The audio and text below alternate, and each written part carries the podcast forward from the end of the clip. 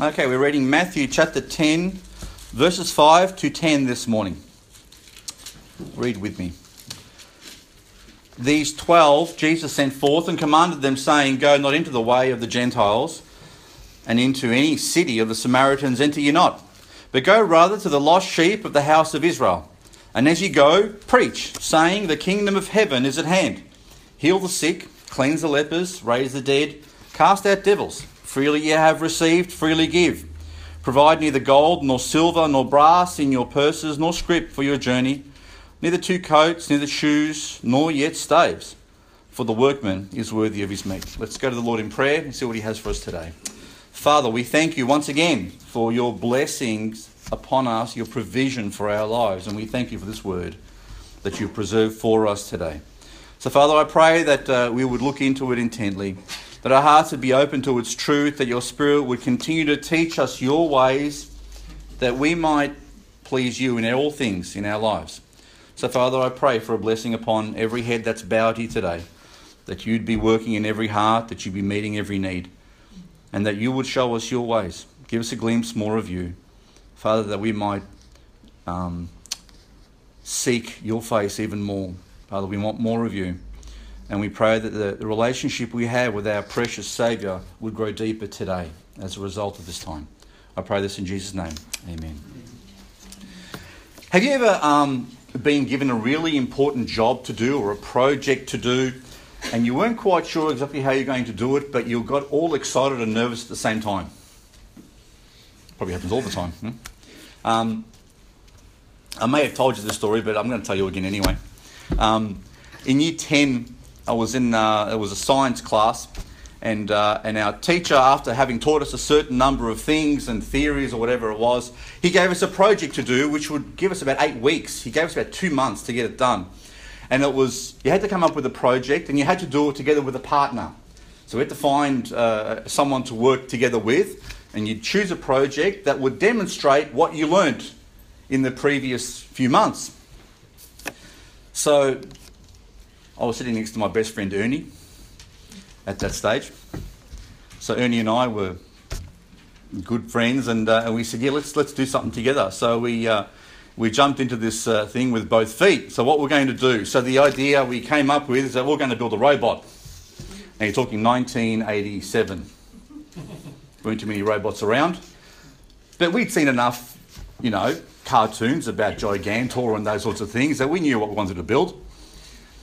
So we decided to, uh, to build a robot. We had eight weeks to do it, and so we set ourselves a task of making this thing. And what was it going to do? I mean, what does a robot actually do? Well, it had to be able to walk around, and, and eventually we wanted to make it a, a robot that actually cleans. I started in cleaning history very early on. so, so, we went to the. Um, do they still have Trash and Treasure these days? Yeah. yeah. Went to the Trash and Treasure market over there. Where was it? Somewhere in the east, not East Keilor, in around Avondale Heights, around there, um, near Highpoint, I think it was, across the road from Highpoint. Um, so we went there one day and we were looking for all tits of bits and things that we needed, and we ended up finding um, two motors that were, you know, the, the windshield wipers of cars. The motors. We got two of those motors, so we put those in our in our thing, and we bought. We found an old vacuum cleaner, which cost us ten dollars. So we bought that. We put that one in there. Uh, we found a car battery, so we put that one in there as well. So we bought half the stuff that we needed, and we thought, yeah, we can really, you know, make a go of this. And, and so we started um, working uh, at home. So we set ourselves up in the garage at my place, and we had a soldering iron, um, and uh, we didn't have enough tin sheet, you know, because they taught us how to cut things and make shapes out of it or whatever.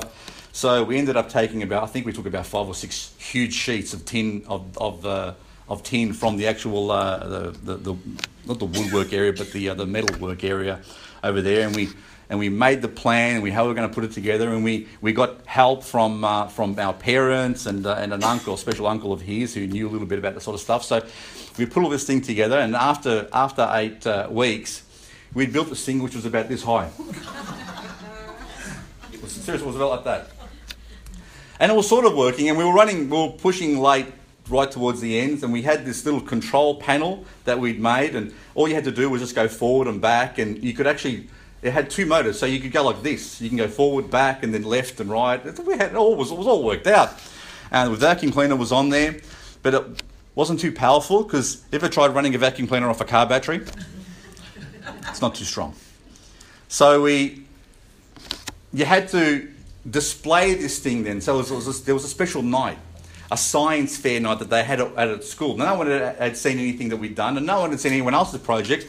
So at the school that night, we just got it. We just about put it in, uh, made it in time. It had no arms, this thing, but didn't have any time to make arms on it. And the head, we fashioned the head, and it wasn't screwed on. We had to just put it on top of the thing like that. And we didn't know at that last minute how to get this stupid thing to the school. It weighed a ton, right? It weighed a ton and it was this big. And we're thinking, we can't put this in a car. How do we get it to the, to the school? You know? So lucky we had a, a, a concreting uh, neighbour of ours who had a ute, right? So we, we went to him, we said, oh, Can you help us out with this, uh, getting this thing over there? He goes, Yeah, yeah, sure, sure. So he came over, we loaded this thing on the, on the back of this ute. So it stood up about like that high, and they had all these ropes coming off it. it looked like some sort of a um, weapon, I don't know. So we're driving all the way up to Essendon with this thing down, the, down, down Military Road and all those things. This big thing hanging off, off the back of the other ute. And we brought it to the actual school. And as we walked in, we were late, as my typical style anyway. Uh, we got to the, uh, the front door and we looked inside, me and Ernie, we looked inside and, and our fathers were taking, were taking this thing off the, off the ute and trying to set it up and everything like that. And then um, we looked inside and they had tables, all these trestle tables all around this big hall that were lined up all around, and everyone had their little, you know, their little science project on these tables. You know, one guy had done a little volcano and he put a little bit of, you know, bicarbonate soda in there and it went over the top. Another one did something else. Another one. Did... So all these little projects, and here we came, ready to make the grand entrance in this big hall with this massive robot What about this big? anyway, so we got ourselves psyched up for it and we looked at our teacher at the end of the thing and he looked at us because we told him about this amazing robot that we were building and he sort of said hurry up and get this thing in here right? So everyone was busy with their things. They had the tables were lined up on the side and we were going to make a huge display a demonstration in front of everyone with this robot that was going to walk all the way from the from the front door all the way to the other end of the hall which was about three lengths of this right? So our teacher looked at us and we lined up this robot at the front door over there. And I remember the look on his face. And everyone started turning around to see what was going on. What's the, the huge commotion that's happening? And we're there, supremely confident, as we always were. And we started this thing going. So as, it, as it's going along, we're looking and people going, is that moving by itself? And they, they, were, they were making all these types of comments. And then what happened, as we're driving, this thing was moving along, um, and everyone's watching us, the axle broke on one of the actual wheels. so when one of the axles breaks, what happens is on the left hand side, the wheel sort of broke or bent like that. And so this thing started to turn like this. And I went to stop and it wouldn't turn off. so as we're watching this thing, which weighs half a ton, going down this thing, it started hitting the tables of all these people that had set up their little science projects. And it was knocking tables left, right, center. We couldn't control the stupid thing. So we, um, we eventually got it to stop and we brought it to the front over there. And the teacher goes, What have you made here? This is huge, you know what I mean? And we said, well, Sorry, it looks like we've broken an axle, but let us show you what it can do. So he goes, Well, what can it do? We said, It's a house cleaning robot. It cleans your home. And he said, Really? Show us how that works. So we flipped the switch for the uh, vacuum cleaner to go on. And you could hear a pin drop. The motor went. He goes, Is it on? And we said, Yeah, it's on. Give it a go. So he grabs a tissue and you put it in front of the nozzle. and the tissue barely moved. But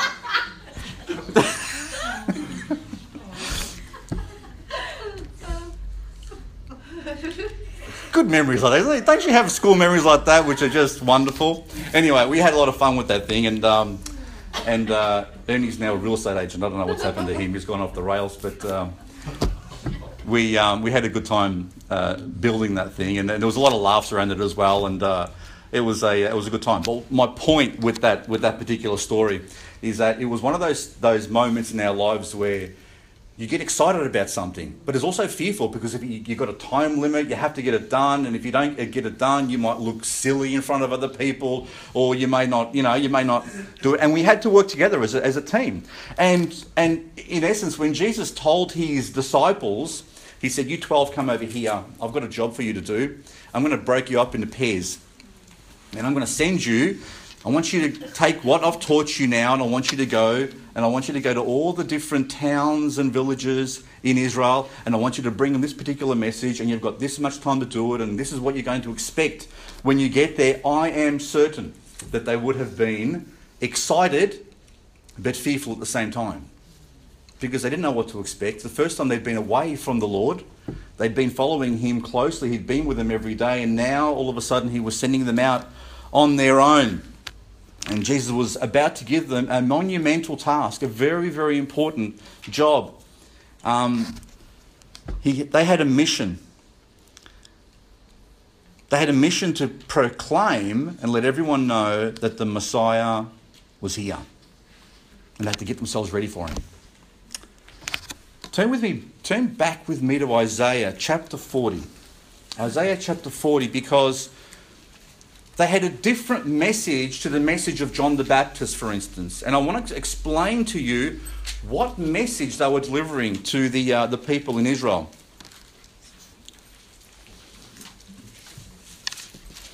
Isaiah chapter 40, verse 1, speaks to us specifically about the time that God would send John the Baptist to actually proclaim and prepare the nation of Israel for the coming of this Messiah. Remember, this, this promise had been given a long time before and in many different ways.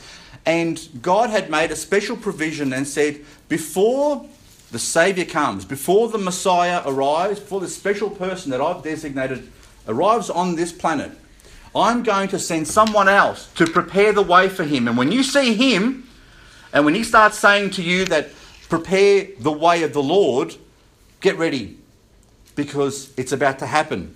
So in Isaiah chapter 40, verse 1, we see a description of John the Baptist's job. This is the job that he was given.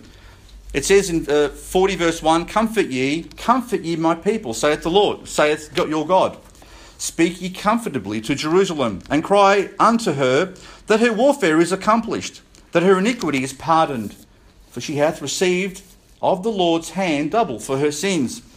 The voice of him that crieth in the wilderness, Prepare ye the way of the Lord, make straight in the desert a highway for our God. Every valley shall be exalted, and every mountain and hill shall be made low, and the crooked shall be made straight, and the rough places plain. And the glory of the Lord shall be revealed, and all flesh shall see it together, for the mouth of the Lord hath spoken it. So, what was the message of John the Baptist? When he came when he arrived on the scene, his message or his job was to prepare the way for the coming of the Lord. And your Bibles will have capital L, capital O, capital R, and a capital D, the glory of the Lord. In verse, verse 3, it says, Prepare you the way of the Lord. And then in verse 5, it says, And the glory of the Lord shall be revealed. That is the God of the universe. That's his name. Okay?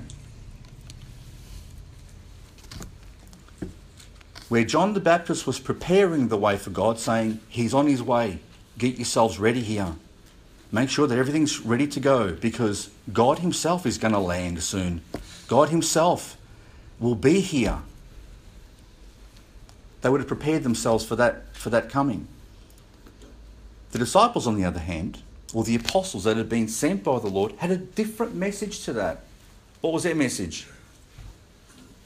He's here. He's arrived. John the Baptist was saying, Get yourselves ready. He's here. And make sure that you, you are definitely ready to receive him because your king has arrived. And your job now is to prepare your hearts to make sure you receive him as your king and you're ready to bow the knee to him. Because God's promised Messiah is here. The apostles' job here wasn't something that was done in a day. It wasn't something where he'd send them out and then they'd come back. The whole purpose of this, it was to last literally weeks. It wasn't something you could do overnight. They were going to the villages one after the other and they were having to stay in homes one after the other until they, their message was finished in that place and then they'd move on from there to the next one and to the next one. Remember, there's only six groups, six teams who had to cover Israel and the towns in Israel. They had a job to do. It wasn't a small, wasn't a small job. They'd be gone for a good time. And during this time, they'd learn how to rely on the Lord, how, how to rely on God for their provision. But what was beautiful about the whole thing is as he was sending them out, they'd be forced into situations where they'd have to exercise their faith, where they'd be forced to make a decision and a choice. Do I go back? Do I stay? Do I speak? Do I not? And through this whole time, they were being molded into the men that, that the Lord would have them to be. They didn't understand maybe how God's power might have worked. But when Jesus sends them out and says, I'm going to send you out with nothing, absolutely zero, you're going to rely on me for your provision. That is a test that would uh, test the, uh, the best of us. And this was the first time they'd ever done it the first time in their lives that Jesus was saying, All right, now you go out, go, go, go.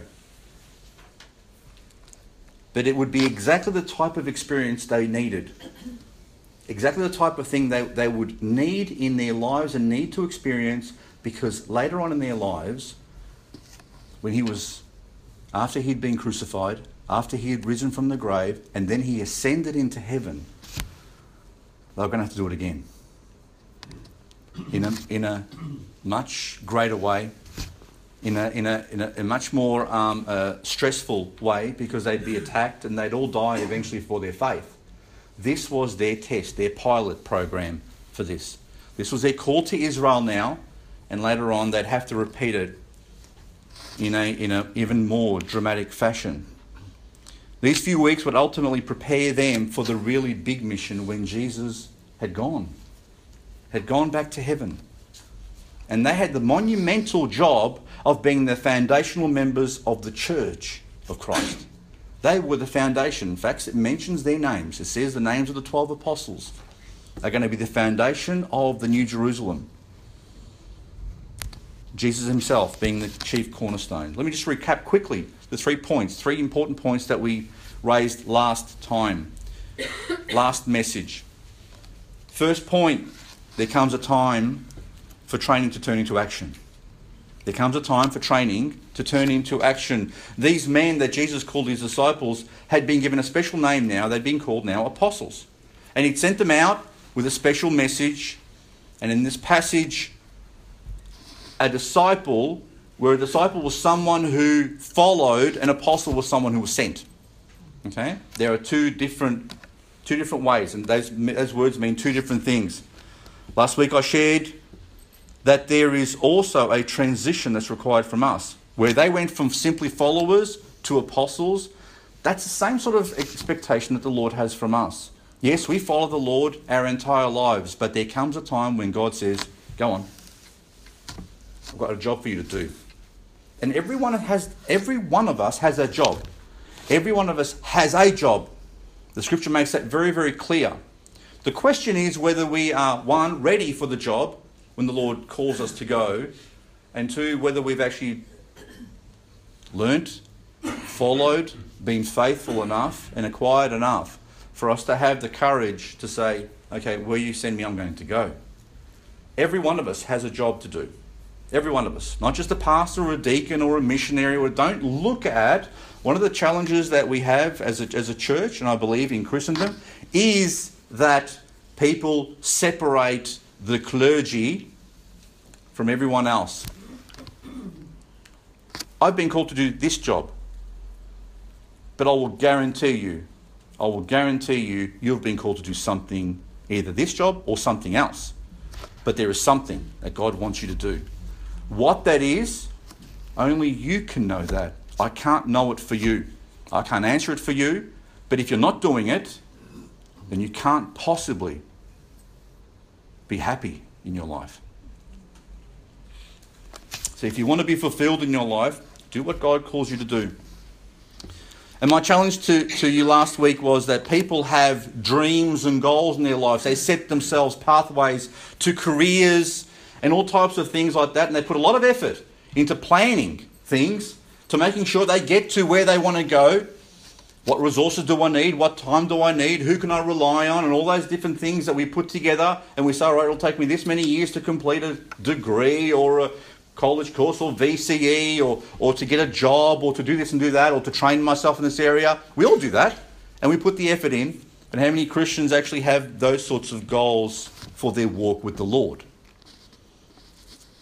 And I suppose it was a bit of a rebuke to all of us because I don't believe that any of us really have the types of goals that God has for us.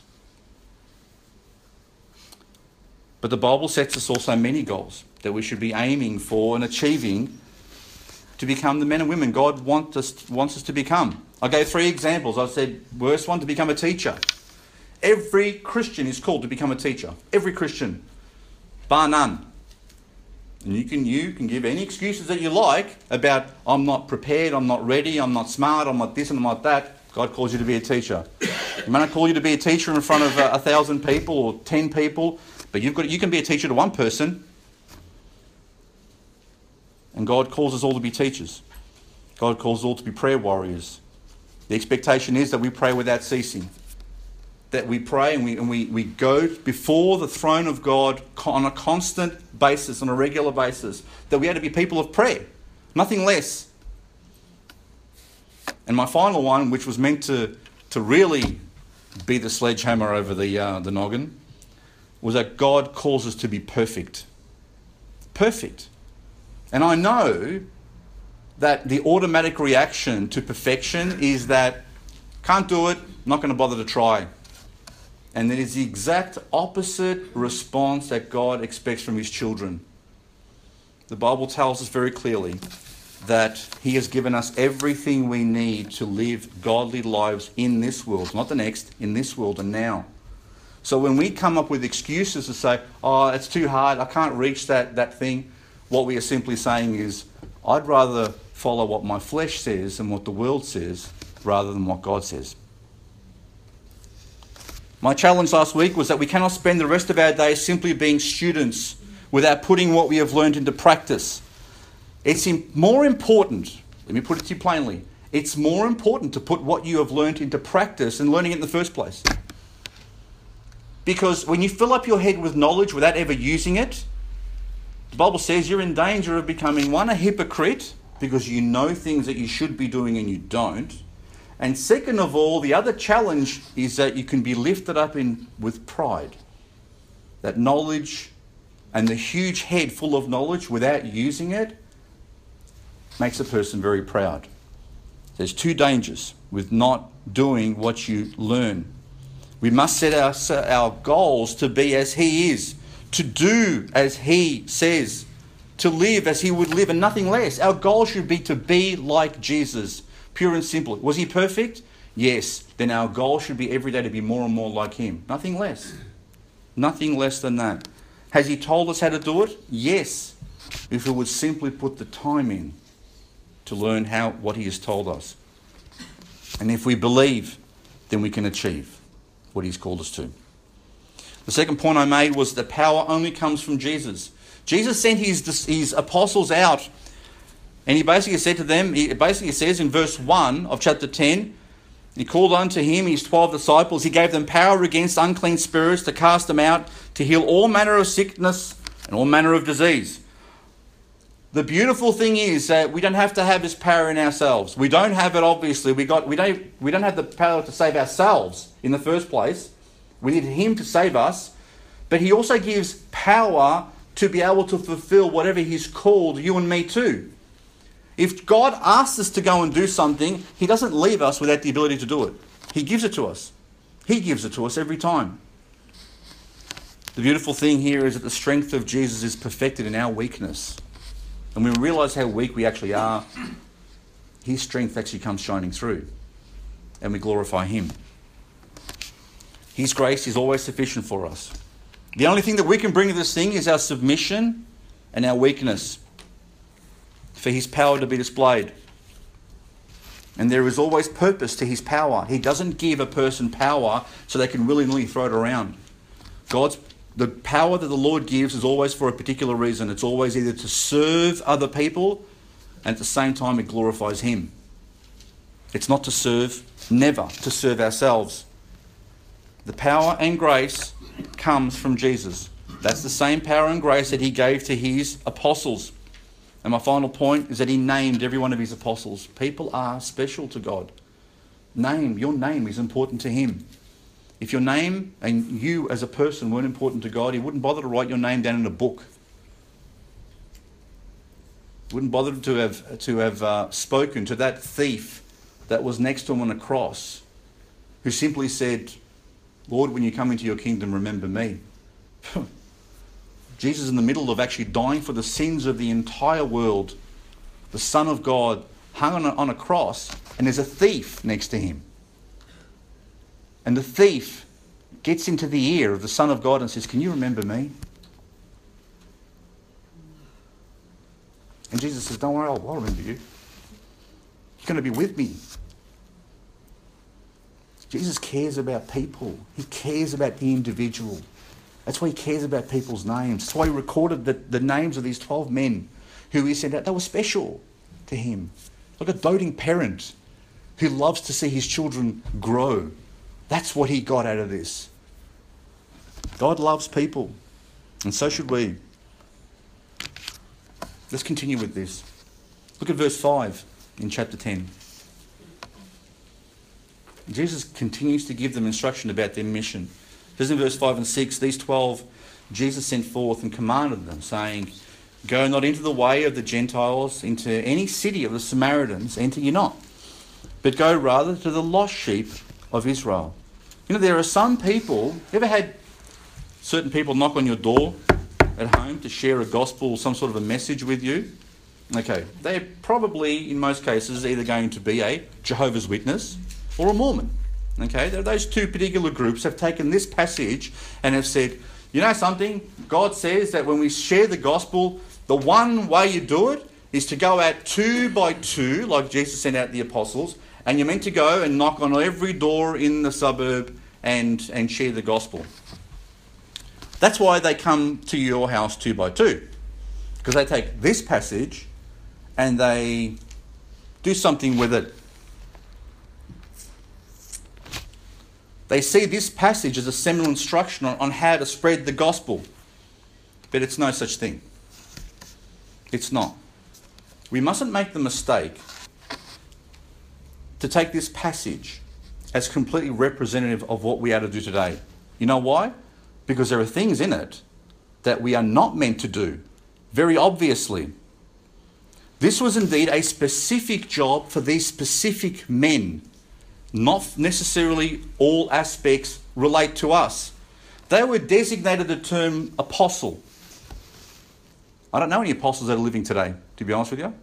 There are none unless they managed to survive these last couple of thousand years, but I know that they're all dead. These men were designated a specific title with a specific job to do. We aren't to do their job. This, this particular way of doing this was a Jesus command to prepare them, to give them what they needed in order to declare a message. So, what then did Jesus command his disciples to do? Actually, he tells them, I only want you to go to the lost sheep of Israel. Only to go to the lost sheep of Israel. Why did he use this terminology? Go back to Jeremiah chapter 50, verse 6 with me. Jeremiah chapter 50, verse 6.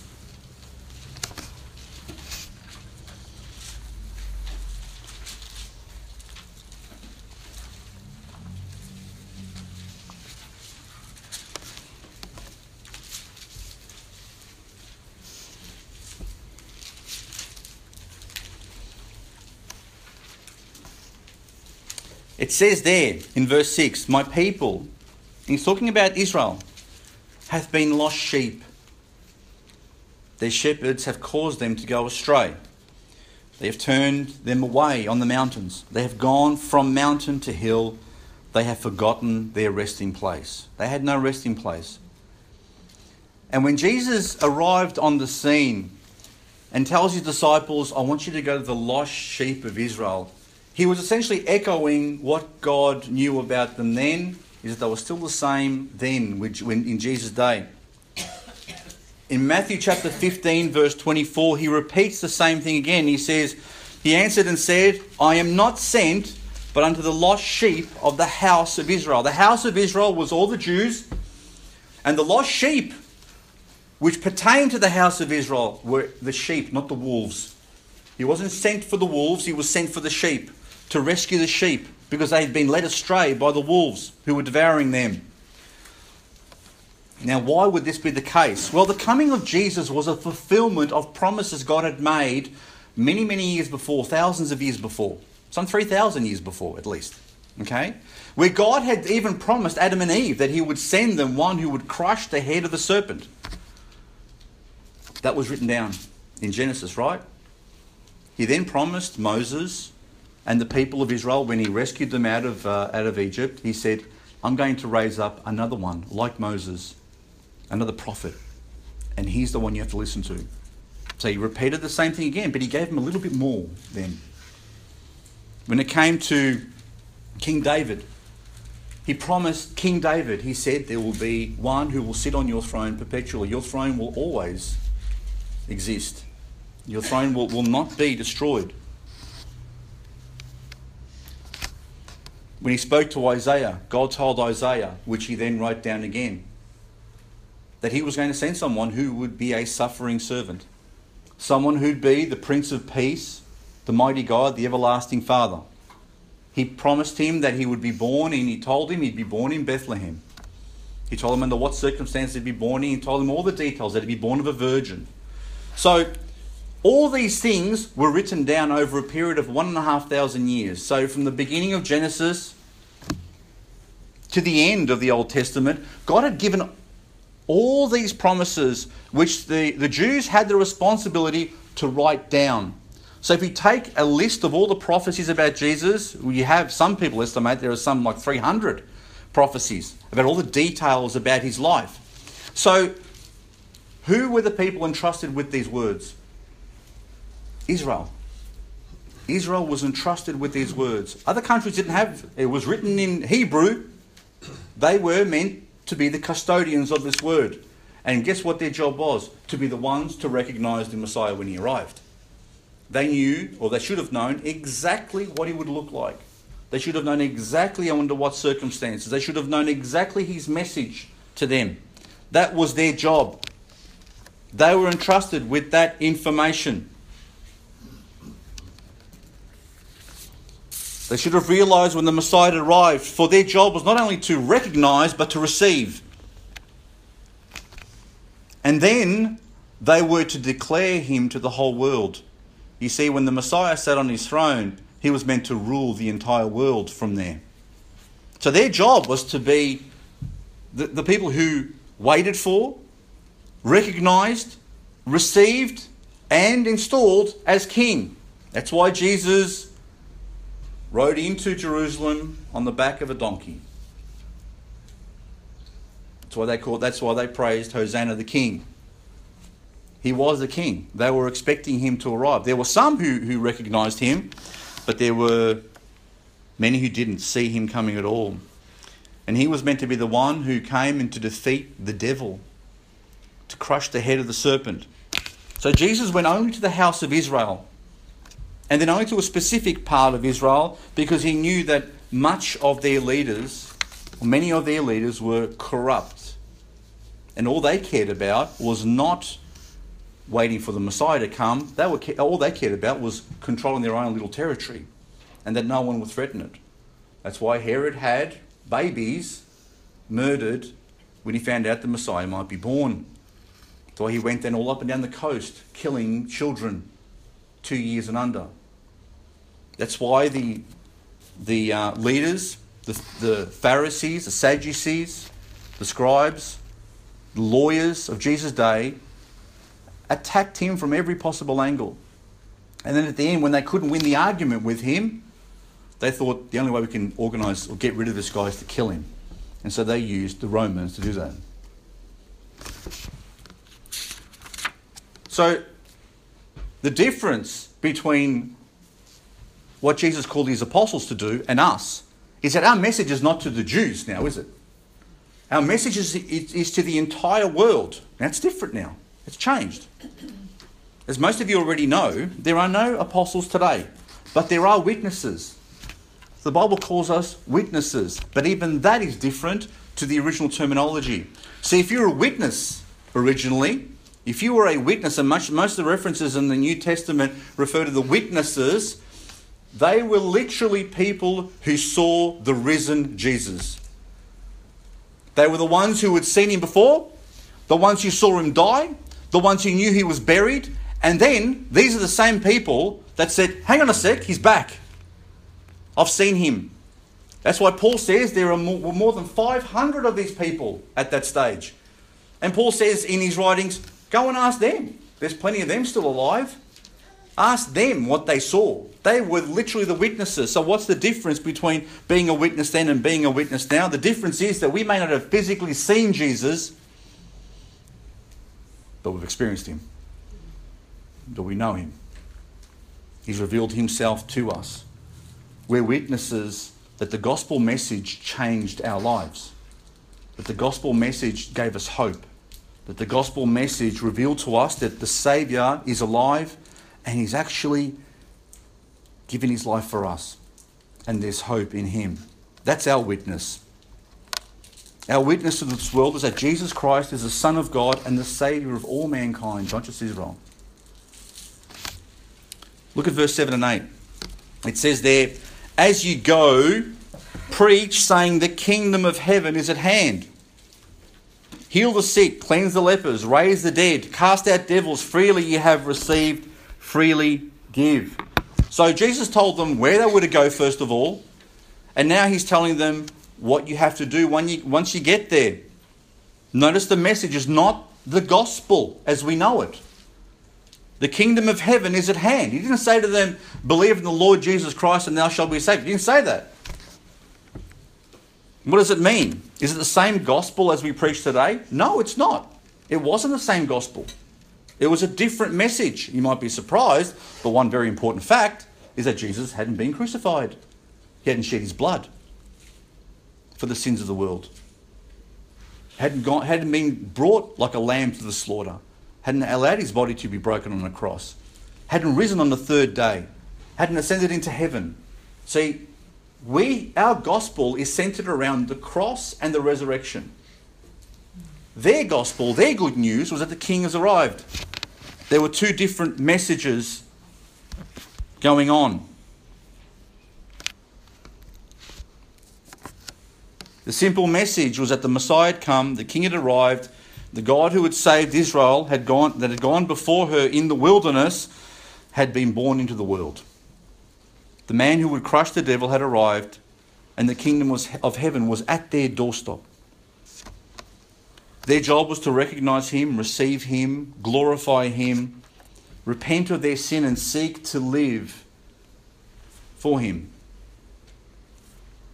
And the miracles that are mentioned here were simply a way for the people to recognize that's the guy. So when they performed miracles of healing and, and casting out devils, that was meant to be a signal to them, like a flashing light that said, This is the guy, this is the real deal. This is not, not some fake. People, people are being healed because he is the God who created the universe.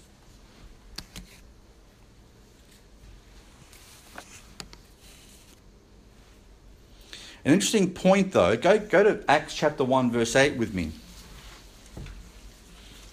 Is that even though their declaration to Israel was that the Messiah had come, and they ultimately rejected that message. Look at what happens in Acts chapter 1, verse 8. Is it still too warm in here? Mm-hmm. Yeah? Is that on that, that thing over there? Yeah? Okay.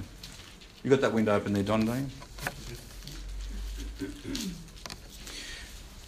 After Jesus had risen from the grave, he'd been crucified, he'd risen from the grave, he's got his, he's got his disciples around him, and just before he's about to take off and head in, and go straight to heaven, the Bible says in Acts chapter 1, verse 8, But ye shall receive power. After that, the Holy Ghost has come upon you, and ye shall be witnesses unto me, both in Jerusalem and in all Judea and in Samaria and unto the uttermost part of the earth. See the difference here? But the difference also is so he's told now his disciples and apostles, I'm going to give you power. Remember he gave them power in that in those few weeks? Now he's doing it again. And he's saying, You wait, there's power going to come upon you from the Holy Spirit, and you're going to have a job to send this message starting in Jerusalem, starting here, working out to Judea, going to Samaria, and going to the uttermost parts of the earth. That covers every people group in existence at that stage. He gave them power to be witnesses again. And this time the message was the entire world. And that's the message that we've been called to send. Look at verse 9 and 10 of Matthew chapter 10. Now he tells them what they are to bring with them. Provide neither gold, nor silver, nor brass in your purses, nor scrip for your journey, neither two coats, neither shoes, nor yet staves, for the workman is worthy of his meat. One of the hallmarks, I'm not sure if you're aware of this, but when you chose, and this is this wasn't just unique to Jesus that he had, that he was a spiritual leader and he had disciples following him. There were other people who came before Jesus who did a similar sort of thing. They were spiritual teachers, they had people following them, and there were people even after Jesus who set themselves up as spiritual leaders and had disciples following them. Do you remember John the Baptist? John the Baptist had disciples following him. It was a common thing in those days. If you were a spiritual leader and the people and certain individuals believed you were sent by God, you know what they'd do? They'd pick up and leave and then follow that person.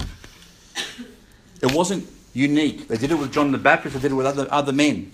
But the interesting part about all of that is that if you were following a particular master and you gave up your previous lifestyle, it was their responsibility to look after you. It was their responsibility to feed you, clothe you, house you, do whatever whatever was necessary to look after you because you had put your life in their hands. And Jesus knew that. You'll, you'll, you'll know that there was a treasurer in this particular group that Jesus had, and it was Judas.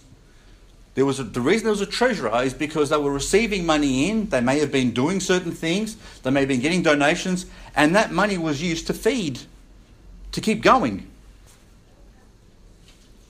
That's why Judas got upset when the woman came to him and, was, and repented before him, and she was it was Mary. She came before him and she she anointed him with oil and perfume and those sorts of things, which would have cost an enormous amount of money. And who got upset about that? Judas got upset because that could have been sold. We could have added it to the kitty over here. And then he, he sort of added, oh, we could have given it to the poor. He was responsible. He was, he was a thief as well. The disciples here, while they were following Jesus, understood that Jesus was responsible to look after them spiritually and physically. They were organized for that way. What is amazing about Jesus' instruction here is that they weren't allowed to take anything with them. Anything. Not only were they, they told not to bring any gold, which is the most precious one, he goes, You're not bringing any gold bars with you. You're not bringing any gold coins with you, that's for sure. And by the way, you're not going to bring any silver with you. That's a bit like saying, um, You're not allowed to take uh, $10 notes or $20 notes. I'm not going to let you take dollar coins and then he tells them, You're not even taking brass with you. No, no gold, no silver, and no brass. But not even, not even a five cent piece I want you to take with you. You're not taking anything with you. And they had no credit cards in those days, so it would have been a bit difficult to get extra cash. There goes their idea of relying on money. On top of that, he tells them, don't bring extra coats. So if it gets cold, I don't care. He does care. But he said to them, I don't want you to bring any extra coats with you if, if it gets cold. I don't want you to bring extra shoes with you. So if your shoe breaks or something like that, don't worry. It'll be taken care of while you're on the road. You had to rely on, on the Lord for that as well. Go with you with the clothes on your back, and that's pretty much what I want you to take with you. And if they couldn't find shelter, they were at the mercy of the elements. If you can't find a house to stay in, and he gives instruction about who to go to later on and, and, and how long to stay with them, if they couldn't find a house to stay in, you just arrive at a town with no preparation, no nothing. You arrive at a town, and Jesus says, when you get to the town, ask around, and if you find a house, you find a house.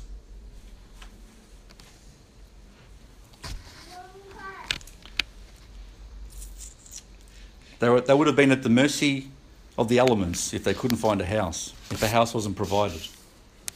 But you know what they knew? That God's mercy is much better than the mercy of the elements. God was merciful. And He would have provided every time. And finally, He says to them, Don't bring a stave. Anyone know what a stave is? Yeah, it's a big stick. It's a big walking stick, right? And, and they were so common in those days to walk around with a stick not only did it help you walk, or if you're on, on, on difficult terrain, it would help you to, to, to hold and find your feet. It was a third foot sometimes, just to, just to give you balance. But they came in handy. You know something? When a wolf came to attack you, or there was a marauding lion, or something along those lines, or someone came, bandits came to try to steal and beat you up, a stick would always be very handy. So Jesus says, You're not taking those sticks with you either. That would have left them totally vulnerable to whatever came their way.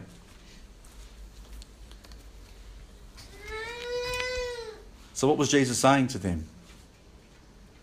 While you're out, even when you're not with me, I can provide for your shelter, your clothing, your shoes, your food, your protection. I can, I can give you everything that you need. You just have to rely on me and trust me. And even though we're not travelling the world, even though you and I don't go door knocking and, and, and just arrive at a different town and we don't know anyone there, so we have to rely completely on the Lord, even though we don't go around doing these things these days and we have a lot more than the clothes on our backs, there's an important lesson for us to learn here that God is able to provide for them and He's able to provide all these things for us. You see, it's a very small thing for the God who spoke the universe into existence to provide us with clothes and food and a house. These are nothing to Him. These are absolutely minimal. God can provide everything you need. He won't provide you everything you necessarily want, but He'll always provide you everything you need. And this is an important lesson for us.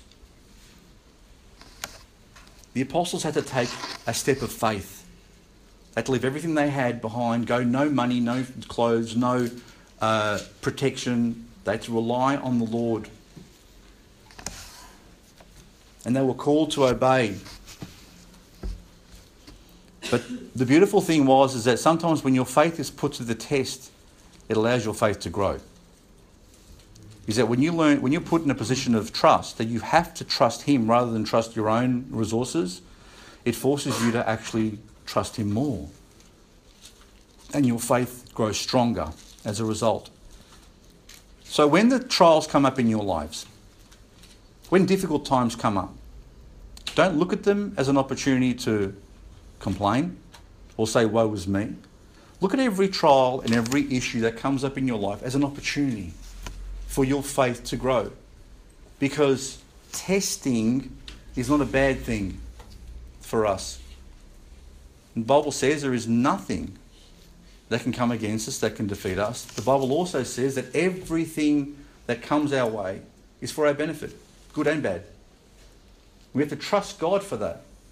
So when you see you're facing a, a, an obstacle, and every one of us has our obstacles. Some have much bigger obstacles, some have smaller obstacles. Whatever your obstacle is, look at it as an opportunity to get closer to the Lord. Because I will guarantee you that after the disciples or the apostles went out and they trusted him, they went out with nothing and they came back, it says they came back, they didn't come back disheartened. They did not come back complaining. They came back excited about what God had, had done through them. So even in the midst of our trials, get excited. Get excited and look for what God's doing because there may be something in it He wants you to learn, or there may be something in that trial that He wants you to do that will bless someone else.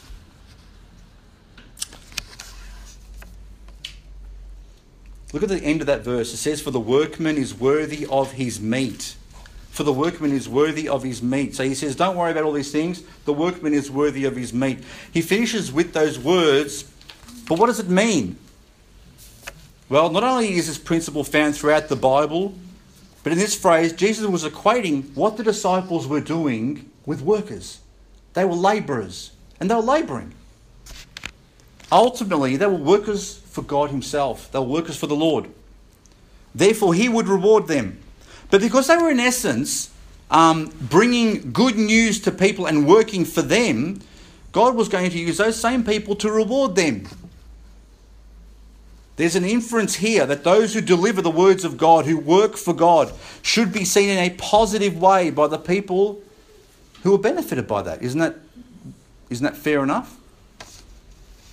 You know, there are a number of what we would call honourable professions in the world. Now, everyone likes to think that what they do is an honourable thing, but there are some professions that, that are seen a little bit more higher than others, that, that, that garnish a little bit more respect now, if you look at people like firefighters, don't people respect firefighters and, and the, the, they risk their lives to protect people? And police are probably the same way. Maybe there are, there are people who, through intellectual rigour, are trying to benefit mankind as well. Maybe scientists and writers, historians who put the study in so they can benefit mankind from what they're learning.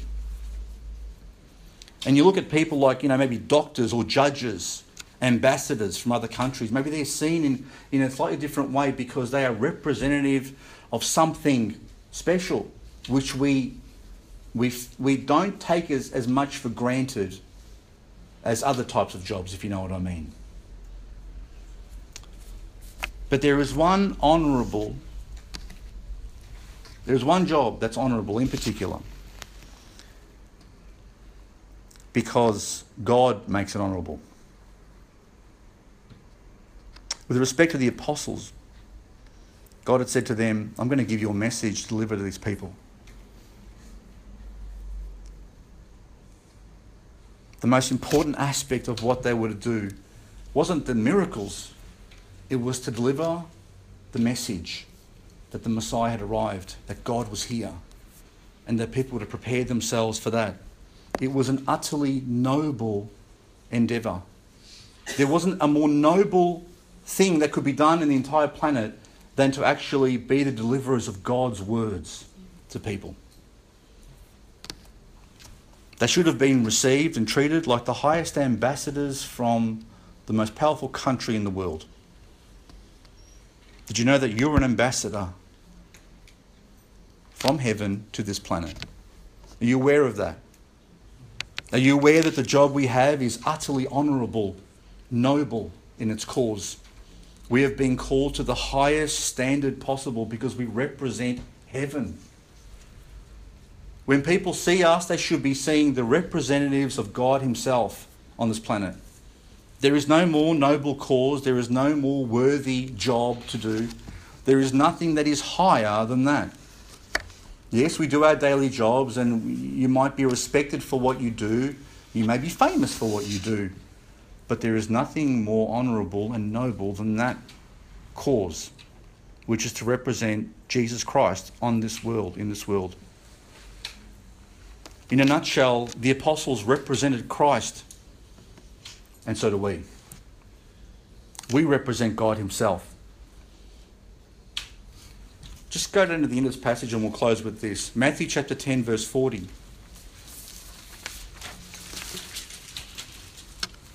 Think about this. When we speak to the people of this world, we are speaking to them as people with a job, as people with a, a, a noble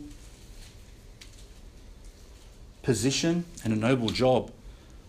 So when Jesus told his disciples in verse 40, he says, He that receiveth you receiveth me, and he that receiveth me receiveth him that sent me.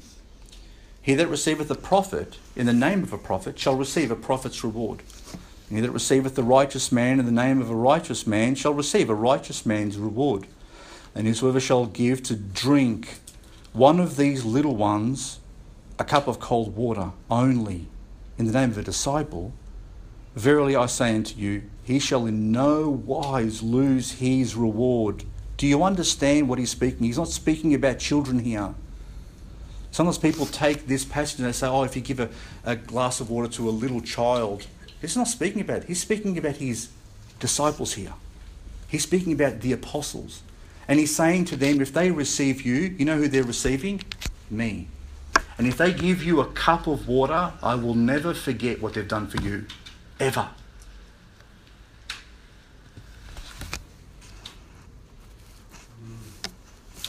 You are special in God's eyes. You are absolutely special. There is no, no good thing that the world can do to us that God will ever forget.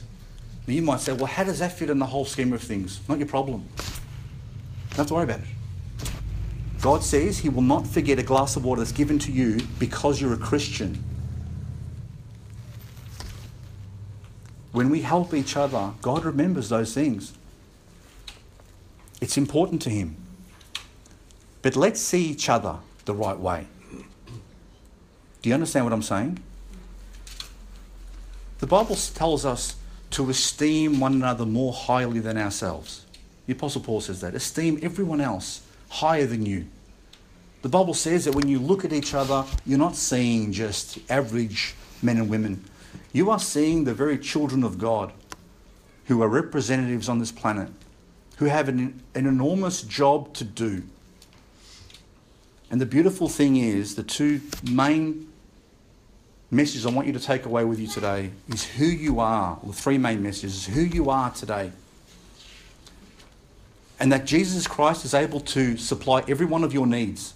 There is nothing, He will not send His children out and forget about them. He doesn't do that. If He did it with them, He's doing it with us now. There is nothing, there's nowhere you can go where He is not there. There is nothing you can do that He will not be supporting you if it's His will. And finally, understand that we've been called to be witnesses. We are His witnesses. And in a sense, we are His hands and feet in this world. That's why the body, that's why the Bible calls us the body of Christ. Do you understand? The body of Christ is not a piece of bread sitting over there. The body of Christ is you and me who represent Him in this world. When we walk, hopefully it's His feet that are moving us.